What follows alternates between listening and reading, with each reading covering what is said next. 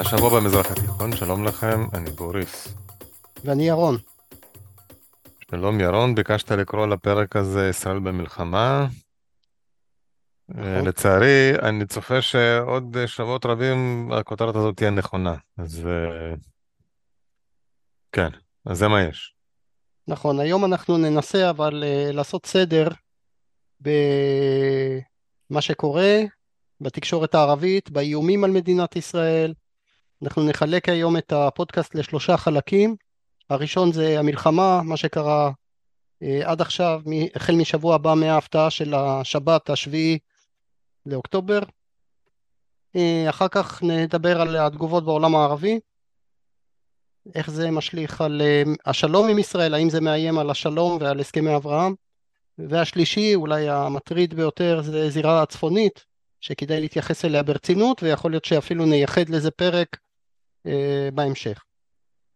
טוב, אתה הזכרת את השלום, אז בואו אני אזכיר למאזינים. אה, לפני שבועיים אה, פרסמנו אתה ואני פרק שקראנו לו השלום הסעודי. אני הייתי מאוד אופטימי, ואתה אמרת שהדבר הזה טומן בחובו אה, סכנות, גם הזכרת את זה. ואז אה, לא שלום ולא נעליים, התעוררנו למלחמה. שבוע שעבר אה, אלכס גרינברג, שהוא גם כותב יחד איתך ב... אה, בידיון, בניוזלטר, אה, דיבר איתנו על הקשר האיראני, שגם אתה הולך להזכיר את זה. וזה העניין. עכשיו, אני, לפני שאני אתן לך להוביל את הדיון, הרבה פעמים שואלים אותי מה עוד אפשר לקרוא, אז uh, אתה כותב עכשיו המון uh, ב-ynet, נכון ב-ynet או גם ב... Uh, אני כותב בזמן ישראל, ב-News1 וב-ynet ומרכז את הכל ב, uh, בסוף השבוע בניוזלטר, כך שלא צריך להתחיל לחפש ברשת, אני מרכז לקוראים את הכל אצלנו בניוזלטר אה, וכמובן שאני עובד על פי מקורות ראשוניים בלבד זאת אומרת על פי עיתונות על פי איקס כן אה, טוויטר לשעבר אה, ועוד מקורות ערביים ממש עבודה צמודה לשפה הערבית. כן, נזכיר אתה כמורה לערבית ועם קצת ניסיון בחקר אתה לא צריך גוגל טרנסלט ושיתווכו לך אז זה הצופים הצופים, הקוראים והמאזינים אה, יכולים לסמוך על מה שאתה כותב. אני מקווה. טוב, אז בוא, כן. כן. אז מה, בוא, בוא תעשה לנו עכשיו בוא נתחיל עם הדבר הראשון, המלחמה עצמה. אנחנו, אה, מדינת ישראל ספגה מכה קשה ביותר, אני לא צריך לחזור על זה, זה בכל העיתונות, וכולנו יודעים את זה. אנחנו נצטרך אה, ביום שאחרי להבין מה קרה פה, תהיה חייבת להיות ועדת חקירה, כי המון המון ישראלים שואלים שאלות. אני שאלתי את השאלה איך אני חושב עשרות אם לא מאות פעמים מאז השביעי לעשירי איך צריך לבדוק אה, כמובן אה, איך, איך הצטברו כמות טילים כזאת מאיפה הם עברו? הרי הגדה מוקפת סליחה הרצועה מוקפת מכל הצדדים כביכול מאיפה יכול להיכנס נשק? אז יש ייצור עצמי אבל ייצור עצמי לא רק ייצור עצמי אנחנו מצאנו בשלל של צה"ל של צה"ל נמצאו אה, הרבה הרבה אמל"ח, אז איך זה נכנס?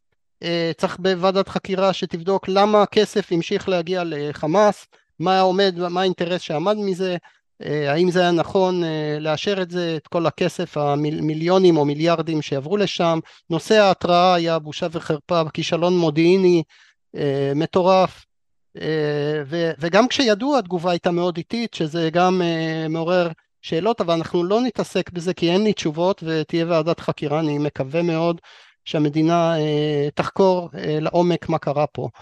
אה, מה רצה בעצם החמאס להשיג במבצע הזה? הוא הרי ידע שהוא לא ינצח. אז זו שאלה מעניינת, הוא באמת ידע, כי אני זוכר בשעות הראשונות לזוועה הזאת, אני ראיתי הרבה פוסטים בטוויטר של אה, מפרסמים של uh, מפות של uh, פלסטין הכבוש, uh, המשוחררת, זאת אומרת האמביציה הייתה מאוד מאוד מאוד גדולה. כן, אז יכול להיות שהייתה פה איזו הבטחה איראנית שכוזבת, ש... או לא כוזבת, תכף נבדוק את זה, שהצפון יצטרף ויהיה פה איחוד הזירות, מה שנקרא מלחמה בכמה זירות, ויכול להיות שעל זה בנו החמאס כיבוש מבחינתם את חלקם בכיבוש הדרום, החיזבאללה היה צריך להתקיף מכיוון אחר ומהגדה עוד כל מיני גורמים אנחנו לא יודעים אין לנו ידיעה אם זה נכון או לא. דבר אחד ברור זה שהמפסיד הגדול פה זה תושבי עזה שהם לא אין להם הם המפסידים הגדולים כמו שאתה אנחנו רואים שיש הרוגים במאות וזה יגיע גם לאלפים אם, ה, אם וכאשר המבצע הזה יימשך. ולכן יש תחושה שאומנם המוחות מאחורי המבצע זה מוחמד דף ויחיא סינואר מנהיג החמאס בשטחים אה, אבל ההוראה ניתנה ממקום יותר רחוק אה, כמובן איראן בהתייחסות לפרק הקודם הפודקאסט הקודם אה, וקטאר אי אפשר להוציא את קטאר מהמשוואה הזאת אני מזכיר שיש פה מצב אבסורד ביותר שהדסק המדיני של קטאר נמצא בדוחה בירת קטאר. הדסק המדיני קילומ... של חמאס. הדסק המדיני, נכון. והלשכה המדינית הזאת נמצאת קילומטרים ספורים, שים לב לציניות, לבסיס האמריקאי הגדול ביותר במזרח תיכון. במרחק של אה, כמה קילומטרים, אולי רבע שעה נסיעה. והשופר של קטאר, הלוא אל-ג'זירה, משדרת ממדינת ישראל באין מפריע. כן, אז אה, יש פה, זה מעורר הרבה שאלות שאין לי תשובה אה, ואין לנו זמן להתעסק בזה ולהתעמק בזה, אבל כדאי ש... נשאל את עצמנו כמה שאלות. אז יש המון שאלות. אה, תמונת ניצחון, הם השיגו, כן? כמובן אה, אה, זה, כמה שזה מגעיל אני, וכמה שיש שם פשעים נגד האנושות, אני לא מצאתי כמעט מילות ביקורת בתקשורת הערבית על, ה, על הפשעים האלה, וחיפשתי גם בתקשורת יותר, פחות עוינת, אתה יודע, לא הלכתי ישר לעיתונים של לבנון וסוריה, חיפשתי את זה בעיתונות סעודית, יש ביקורת על חמאס, שים לב, זה הכי רחוק שהם הולכים, זה שהם נתנו לישראל תירוץ להפגיז את, את, ה, את רצועת עזה. זה, זה הכעס על חמאס, מה עשיתם? האמירתים גם? לא מצאתי, אפילו בעיתונות האמירתית, כן, יש אה, פרשנים שאמרו שזה היה, כל המבצע הזה היה לו מטרה אחת, זה להרוס את תהליך השלום שבנתה סעודיה, זה כן ראיתי, כן, זאת אומרת שאיראן תכננה את זה כי השלום היה אה, כבר אה, בהישג יד כביכול, וזאת הייתה המטרה, אה, אבל מה הרוויח מזה חמאס? בואו נחשוב. חמאס, אם חושבים על ה... הוא יצא אבו עלי, הוא יצא חשוב מאוד, והגורם שקובע, מה? כן, אבל מישהו זרק את הקלף הזה, הרי היה ברור שתהיה תגובה קשה מאוד לפעולה שלו, אז כך שמי שעומד מאחורי חמאס זרק את הקלף הזה. הוא לקח פה הימור uh, שהתוצאה שלו די uh, ברורה, הרי זה היה ברור שעל פעולה כזאת ישראל לא תגיב כמו עוד סבב. Uh, ולכן יש חשד פה שעמד עוד משהו מאחורי זה, זה חשש אמיתי של חמאס שהוא עומד להימחק. זאת אומרת שאם הוא לא יעשה את המבצע הזה הוא אה, עומד להימחק וראינו שהתחילו מגעים בין סעודיה לרשות הפלסטינית מה שאומר שהסעודים היו איך אומרים בשפת העם שופכים כסף על הרשות הפלסטינית השלב הבא זה גם אה, לחזק את הרשות לחמש אותה ואולי אה, כן אה, החמאס מבחינתו אה, חשש שהיתרון שלו על הרשות וכל הסיכויים שלו אה, לגבור ואולי אפילו החלום של חמאס לעשות הפיכה ב, ביהודה ושומרון זה ילך לטמיון. מבחינת איראן שזה המעגל היותר גדול היא רצתה כמו שאמרנו להכשיל את התוכנית הסעודית זה נשמע לי אה, הגיוני. זאת פרשנות אגב שמצאתי בעיתונות אה, סעודית שרק אל אאוסט אה, וכאלה אה, אל-ערבייה ועיתונים כאלה. עכשיו אה, צריך לדבר על, אה, על התוצאה, זאת אומרת ברגע שיש תמונת ניצחון ולו קצרה של יום אחד של חמאס, כל הפרשנים בעולם הערבי אומרים דבר מאוד הגיוני, הם אומרים עכשיו צריך, ישראל חייבת תמונת ניצחון הפוכה, אחרת כל ההרתעה שלה הלכה לפח. לא, כן? לא, זאת אומרת, רק, ה... לא רק הערבים, גם בישראל, אני לא מכיר מישהו, מישהו שלא לא טוען את זה גם פה. כן, אבל כאן אנחנו מנתחים את העולם הערבי, לא את העולם הישראלי, אוקיי, היהודי, בסדר. כן, אנחנו רוצים להבין את הראש, מה, איך חושבים מעבר לגבול.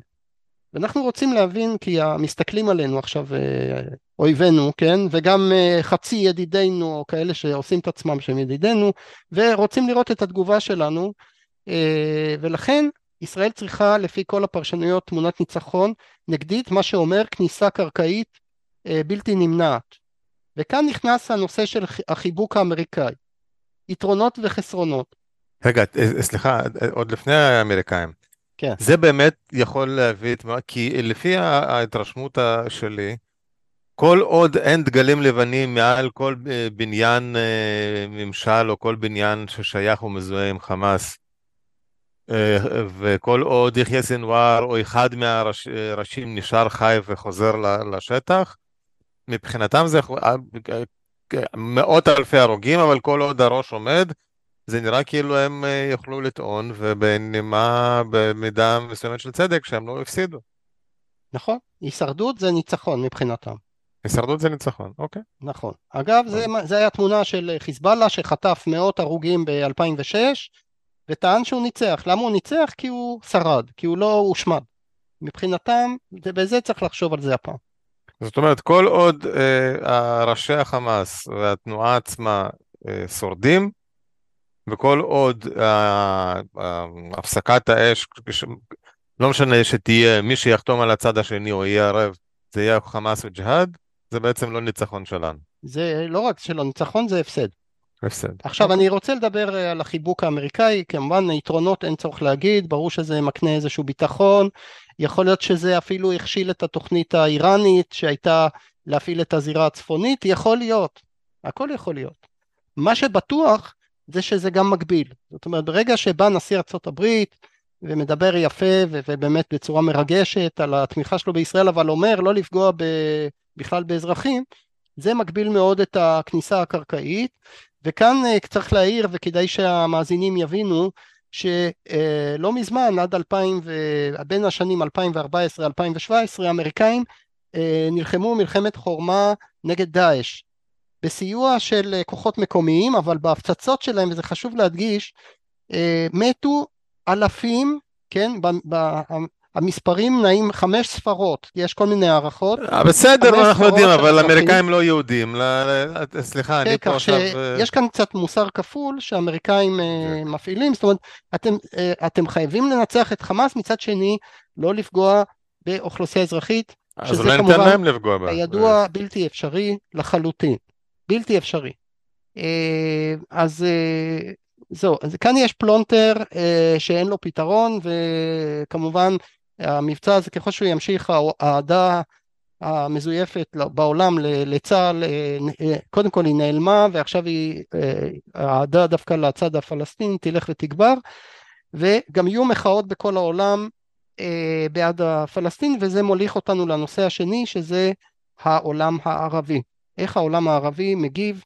ואני רוצה להתמקד דווקא במדינות שחבל לנו איך אומרים יש מה להפסיד אין, אין טעם לדבר על עיראק ועל uh, תימן ועל uh, uh, סוריה ולבנון, ברור ששם מפגינים בקביעות נגד ישראל על כל צעד ושעל, ואיפה הבעיה מבחינתנו יותר במדינות שיש לנו הסכמים? מה אתה רוצה שנתחיל, עם השלום הישן, העקר, או שעם הסכמי אברהם? בוא נעשה כרונולוגית ממצרים, ירדן ואז. אוקיי.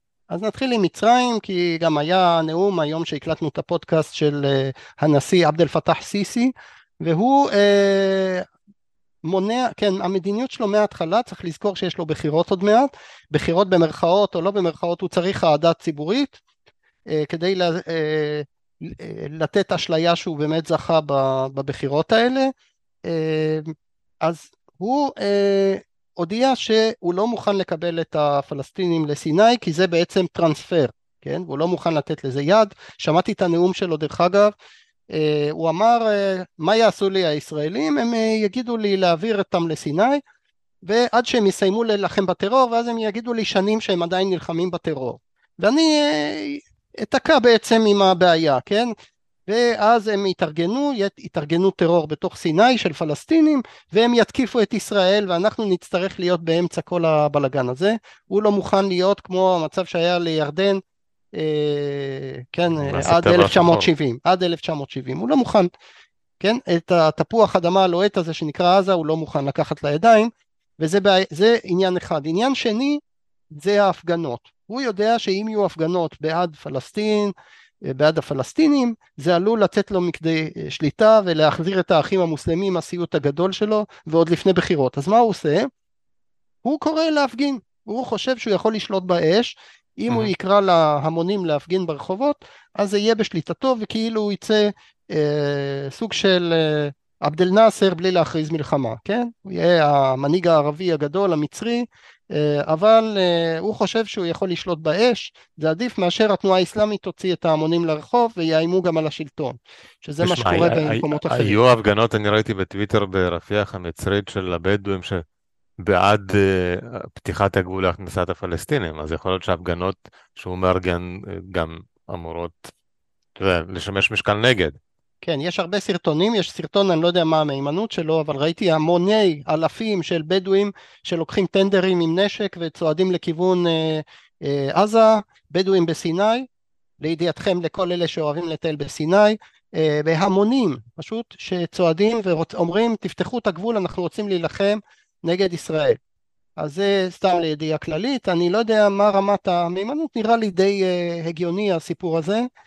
Uh, אז זה uh, מצרים. ירדן, בירדן התארגנו כבר uh, בימים הראשונים של המלחמה מעין צעדת שיבה המונית של התנועה האסלאמית, היא ארגנה את זה. ושם הם החליטו שיצאו אלפים מאמן אה, ויצעדו, זה הסתובב ברשתות החברתיות כמה ימים, ובאמת יצא לפועל אחרי תפילת יום השישי, אחרי תפילת יום אל-ג'ומעה, כל הדרשות, יצאו המונים לכיוון הגבול, אבל המודיעין הירדני הוא כנראה מאוד מאוד טוב, והצבא עוד ממש טוב, ולכן אה, הצליחו אה, לבלום את המון המון אה, שוטרים וחיילים הצליחו לבלום, לבלום את הצעדה הזאת של אה, פלסטינים ירדנים, ושל התנועה האסלאמית, אבל שוב, אתה יודע, זה אש שאנחנו לא יודעים עוד לאן תתפתח, תתפתח וזה יכול להחריף. ככל שיחריפו התמונות הקשות שיוצאות מעזה. אז זה המצב, הרחוב המצרי והירדני אה, די בוערים, אה, סיסי מנסה לנווט את זה, מלך ירדן מנסה לבלום את זה, אה, הם שני, שתי מדינות האלה ברמה הצהרתית ביקשו משני הצדדים, כן, סימטריה מוחלטת מהיום הראשון, להפסיק את המלחמה ולשמור על איפוק. עכשיו אנחנו עוברים להסכמי אברהם, האם הם בסכנה? אז כאן אה, אני אתחיל ממרוקו הרחוקה, ששם ההפגנות התחילו הכי מוקדם, היו שם הפגנות המוניות, אני הסתכלתי, שטיח של אנשים, עשרות אלפים, אולי אפילו, אני לא יודע, זה פשוט כמויות ענקיות טוב. שמפגינים ברבת מול הפרלמנט ודורשים שני דברים, קודם כל לבטל את, את הנורמליזציה ו, אה, ואיכשהו לעזור לפלסטינים, שזה הולך ביחד, כן? זה בדרך כלל, אבל מה? יש קו אדום ששומרים עליו, אתה בטח מנחש. אה, האמת שלא. המלך, המלך. המלך במרוקו זה קו אדום. לא מתקיפים את המלך, זה קצת כמו ירדן, כן? זאת אומרת, מותר להתקיף את הממשלה וזה, אבל לא את המלך. המלך זה הבעיה. המלך, לא רק זה, במרוקו הוא נחשב צאצא של הנביא מוחמד, קוראים לו אמיר אל-מואמינין, מפקד המאמינים, כן? יש לו איזו הילה של אה, הוא מעל העניינים, ולכן אה, אין ביקורת על המלך. עכשיו, אה, בבחריין זה גם יש מלך, אבל שם המצב שונה לחלוטין. אה, אני מזכיר שבחריין עשתה איתנו שלום עוד לפני מרוקו, היא הצטרפה לנורמליזציה קצת אחרי האמירויות ב-2020, אז שם יש מצב מסובך והמלך ממש ממש מאוים, כן? יש מלך שהוא סוני ויש אוכלוסייה של יותר מ-50% שהם שיעים ואתה בטח מנחש לבד שהשיעים האלה הם נגד הנורמליזציה והמשטר בעד הנורמליזציה. זאת אומרת, המשטר כחלק, הוא רוצה להוכיח את הכוח שלו בזה שהוא מתעקש דווקא אה, לשמור על הנורמליזציה, ואילו השיעים, בעיקר אה, התנועת האופוזיציה הלא חוקית שם, שמתארגנת ב, בעיקר ברשתות החברתיות, זה אל-ופאק, ההסכמה אל-ופאק, והם מארגנים, ארגנו תהלוכות, והצבא הבחרייני אה, עצר לא מעטים במנאמה, בבירה, ושם באמת התהלוכות האלה מאיימות על המשטר, הם לא מפחדים גם uh, לאיים, uh, גם הם אומרים שהמשטר הוא בוגד, והם אומרים שהנורמליזציה זה בגידה, שם אין קווים אדומים. זה המצב הרגיש כרגע בבחריין. באמירויות, מה אתה חושב? יש לך ניחוש? הפגנות, משהו? איפה? כמה? לא, אבל האמירויות 80% זה עובדים זרים, הם באו לעבוד, והאזרחים... לא, גם בבחריין, אבל תגיד לי, יש לך ניחוש כמה מפגינים? לא שניים. אני חושב שענית, ענית יפה, אמרת לא. פשוט לא. אין מפגינים, אין הפגנות, אין כלום. דרך אגב, גם בסעודיה, למרות שאין לנו שלום עם סעודיה, אין הפגנות. אני ראיתי הרבה הרבה כעס ברשתות החברתיות על הסעודים. מה, מה, מה זאת אומרת? למה אתם לא מפגינים? אתם לא בעד פלסטין? והרבה גולשים סעודים אמרו, אני מזכיר לכם שכשתימן ירתה אה, טילים עלינו, אז אתם שם בעזה חגגתם והזדהיתם באופן מלא עם החוסי, עם אה, התימנים. אז, אבל אנחנו פחות נדבר על סעודיה, יותר מעניין אמירויות, כי שם אה, באמת אפס סבלנות של מוחמד בן זייד, המנהיג, האמיר, אה, ואפילו אני ראיתי סרטון שהם מוציאים מישהי שלבשה גלימה בצבעי פלסטין, הוציאו אותה באמצע משחק כדורגל, זאת אומרת אה, אפילו במשחק כדורגל אה, אסור להראות שום סימן, שום דגל של פלסטין, עד כדי כך אה, החמרה גדולה. עכשיו אנחנו מגיעים לנושא השלישי. ממה זה נובע בעצם? מאותן סיבות שהם חתמו על ההסכמים מלכתחילה, או שיש איזה... תראה, האמירויות, יש שם משטר ברזל. האמיר בן זייד מאוד גאה בזה שהוא לא בחריין. זאת אומרת, הוא, יש לו שלטון חזק ויציב, ויש הסכמה מקיר לקיר, ככה הוא טוען בכל החלטה שזה לא ממש ככה, כן? אם היית מראיין עכשיו את מורן זגה לעוד ראיון, אני מציע, אז uh, היית רואה שאין ממש הסכמה, לא הייתה תמיד הסכמה בעד הנורמליזציה, וכל uh, נסיכות שם מהשבע הנסיכויות לא ממש חושבות uh, אותו הדבר, אבל המשטר שם מאוד מאוד חזק ויציב, בניגוד למדינות אחרות. זה קצת... Uh, הם רוצים להראות אנחנו ההפך מקטאר, כן? קטאר שנותנת חסות אה, לטרור, לאחים המוסלמים, אז אנחנו ההפך. כן? אנחנו שייכים לציר שנלחם באסלאם הקיצוני, אנחנו סמל של סובלנות, של שלום, של קדמה במזרח התיכון, אה, של מדע, של... אה, עכשיו זה מוליך אותנו לנושא השלישי והאחרון והמדאיג מאוד, זה הצפון. רגע, שנייה, לפני, סעודיה, אמנם לא חלק מהסכמי אברהם, אבל היו לא מעט צעדים לקראת, נגיד כל הפתיחה של המרחב האווירי, זה עדיין נמשך, זאת אומרת, הם, הם לא מחזירים את הגלגל אחורה בינתיים. לא, לא. יש גינוי סעודי על מה שקרה עם הבית חולים. היה גינוי עוד לפני שבדקו מי ירה או מה, כן, אבל לא שמעתי על הפגנות, כן, uh, המרחב האווירי עדיין uh, פתוח, אמנם אני חושב שזה ירד לטיסה ביום לאמירויות עכשיו, uh, אבל תשים לב שבחריין ומרוקו, אני חושב שהמשרד אה, חוץ הוציא אזהרת מסע, אני חושב שהאמירויות לא. זאת אומרת, אה, אני לא יודע, אל תתפוס אותי במילה, אבל נראה לי ש... שוב, אני, אני כאן למאזינים ממליץ לא לנסוע כרגע לשום מדינה אה, ערבית, כמובן האווירה היא קשה ומסוכנת. אם סגרתם דיל, תדח, תדחו את זה כמה שיותר. כן, אוקיי, אז בואו נדבר על הצפון. הצפון אנחנו צריכים לדבר בשני מישורים, המישור הלבנוני והמישור השיעי. מישור הלבנוני יש כמעט התנגדות, אם אתה מוציא את, ה, את חיזבאללה מה, מהמשוואה, יש כמעט התנגדות מקיר לקיר להתערבות של חיזבאללה בתוך לבנון. כן, אני, זה אני חתיכת, קורא... אה, חתיכת דבר להוציא מהמשוואה, חיזבאללה שולט את לבנון. כן, אבל זה בכל זאת חשוב, אקטו. תשמע, זה חשוב שאין שום תמיכה ציבורית, אפס תמיכה ציבורית להתערבות או של... גם בקרב השיעים של לבנון? כן, אני אפילו רואה מחאה בדרום אה, לבנון של, אה, אפשר לראות את זה בז'נוביה, שזה עיתון של אה, אופוזיציה שיעית לחיזבאללה, שגם הם חוששים, לא מאהבת ישראל, כן, הם, הם מצדיקים לחלוטין את המאבק הפלסטיני, אבל הם אומרים אנחנו לא רוצים את הסיוט של 2006, בעיקר אני חושב שההרתעה הייתה, מה שקורה בעזה גורם להרבה חשש ב, בלבנון שזה מה שיקרה להם אבל בגדול, בפי mm-hmm. כמה וכמה.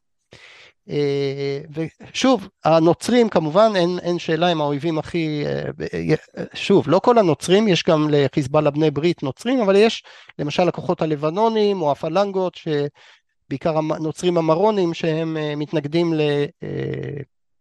בחלקם לחיזבאללה, ואפילו מאחלים שאנחנו ניתן מכה רצינית לחיזבאללה, ואני חושב שהם היו מתנדבים לתת לו את מכת המוות.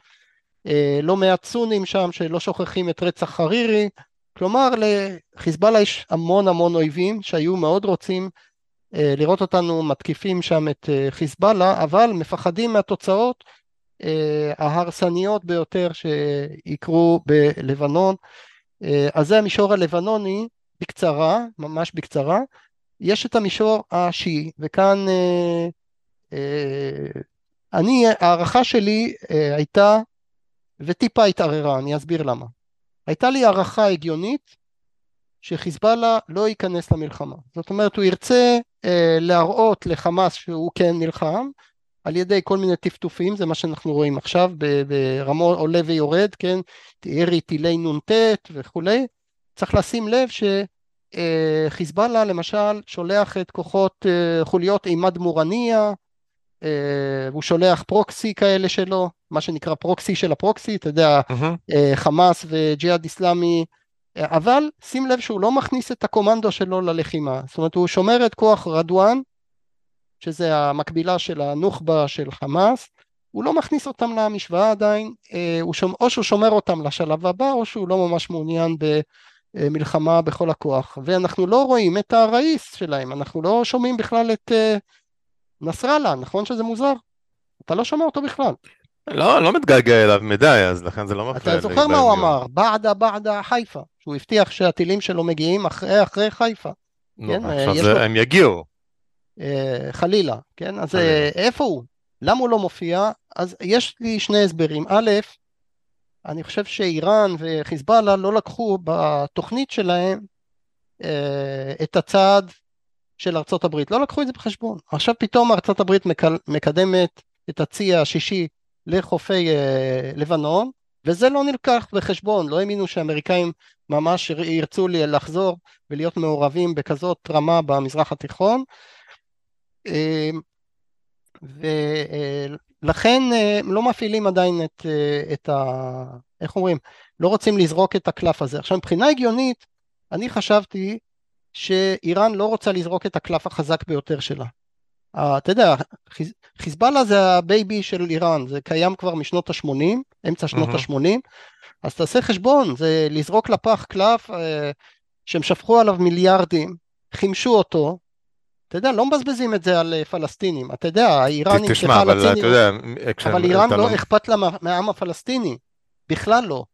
כן? היא רק זורעת הרס וחורבן, היא לא תורמת שום דבר לעם הפלסטיני.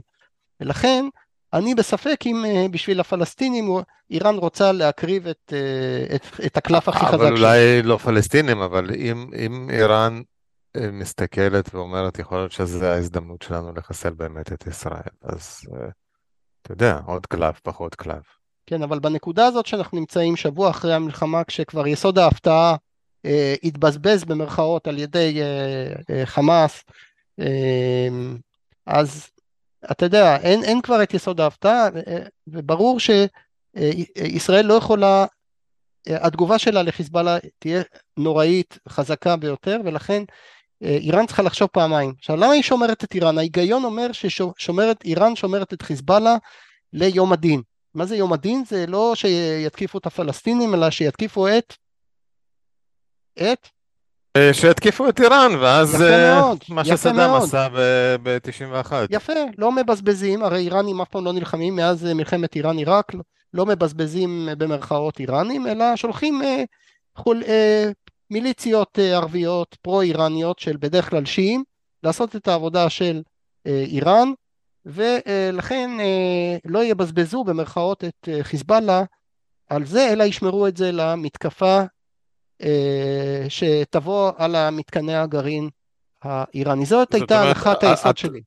אתה טועה, הנחת היסוד הזאת שהזכר, שדיברת עליה עכשיו, אומרת שחיזבאללה זה בעצם אה, תעודת הביטוח של איראן. מצוין. זה החלוף.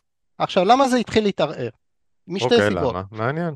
ב-11 לחודש, שבוע שעבר, הייתה סוג של רעידת אדמה בעולם השיעי.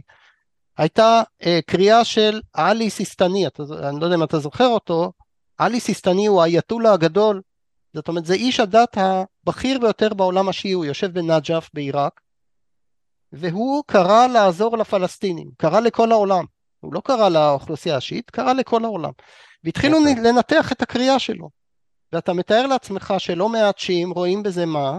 רואים בזה פתווה, כלומר פסק הלכה, אתה זוכר את הקריאה של סיסטני פעם אחרונה להתערב באיזה מלחמה?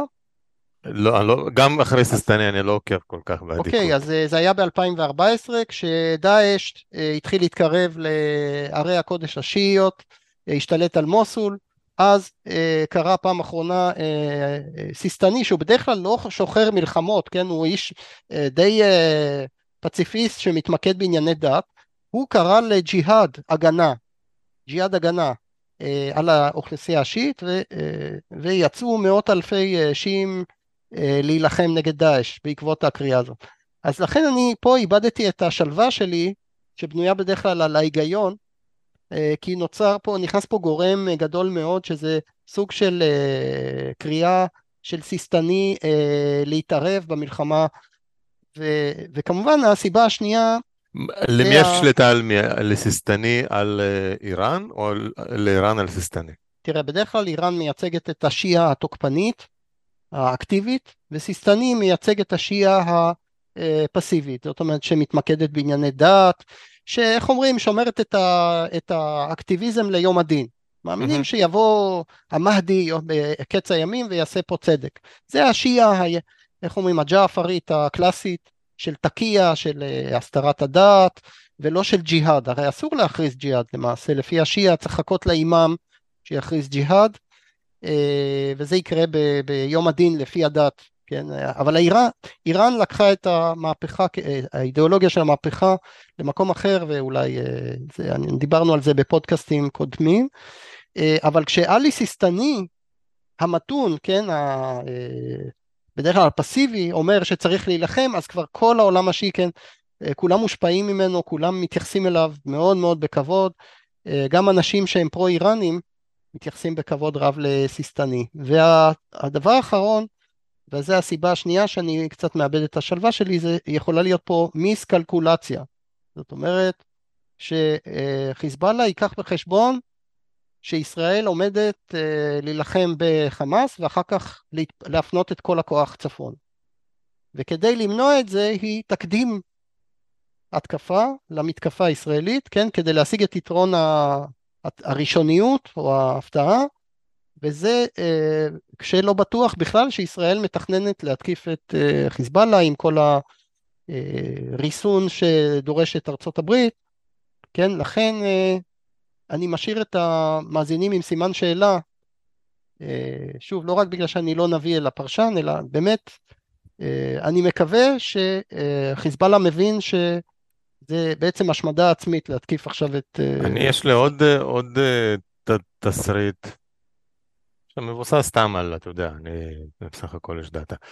אה, יכול להיות שהם מחכים, אתה יודע, לכניסה קרקעית, והכל ייגמר, וישראל תהיה כבר חבוטה יפה עם פחות כסף, וכבר כולם ינשמו לרווחה ויגידו, או הנה זה נגמר, ואז הם יביאו לנו את זה. ואז זה יכול להיות, זה הפתעה, זאת יכולה להיות הפתעה מאוד מאוד אה, קשה, וגם אחרי שאנחנו חבוטים יהיה לנו עוד יותר קשה.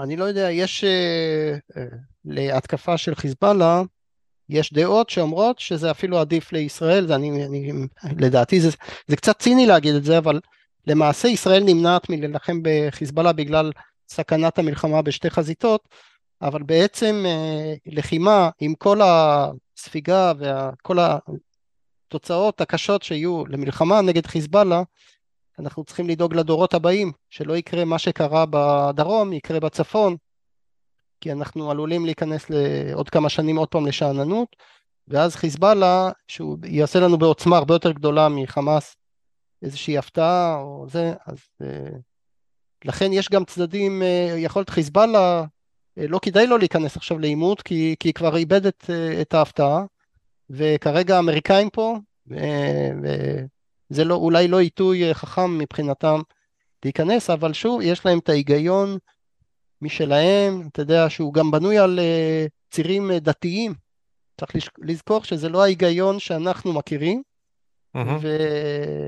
ויש שם לא מעט אנשי דת שמעורבים ב... ב... בהחלטה ובהשפעה, uh, וגם את זה צריך לקחת בחשבון. כן. טוב, 30 דקות עברו, אנחנו ניתן למאזינים לחזור לעניין, לעניינים שלהם, כמו שאתה אמרת, ירון, בהתחלה, בידיון שלך מופיעים לינקים לכל, ה, לכל הפרשנויות שלך. תחפשו השבוע במזרח התיכון, אם לא, תחפשו אותי, אני אתן לכם את הלינק, לפעמים יש, לפעמים גוגל משום מה מסתיר את הידיעות. אז... זהו, אין לי מה להוסיף עוד, נכון? אנחנו... אולי נוסיף עוד דבר אחרון וחשוב, כן.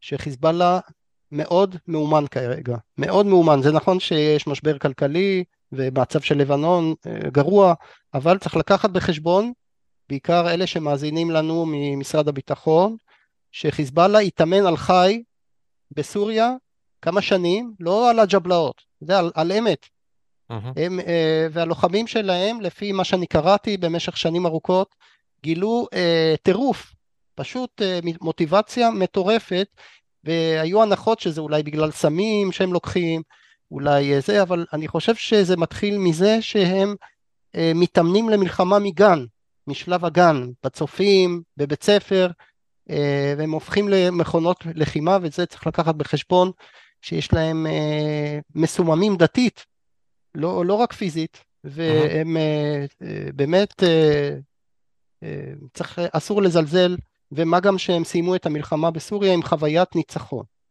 כן, אז הם שיכורי ניצחון קצת עכשיו ממה שקרה בסוריה, הם מנעו את נפילתו של אסד, וגם את זה צריך לקחת בחשבון אה, ב, אה, כשאנחנו ניצבים בפני האויב הזה, לא לזלזל.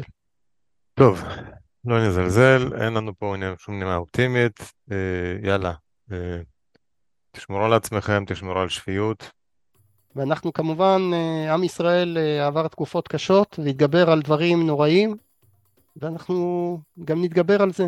זה ייקח אוקיי. זמן. עברנו את פרעה, נעבור גם את זה. יאללה, שלום לכולם, תהיו טובים, ביי ביי. הירשמו להסכת ב Apple Music, Spotify וכל אפליקציית פודקאסטים שאתם אוהבים. כדאי ומומלץ להירשם לרשימת התפוצה השבועית של דוקטור פרידמן, בה הוא סוקר את חדשות השבוע במזרח התיכון. חפשו השבוע במזרח התיכון בפייסבוק. נשתמע בשבוע הבא.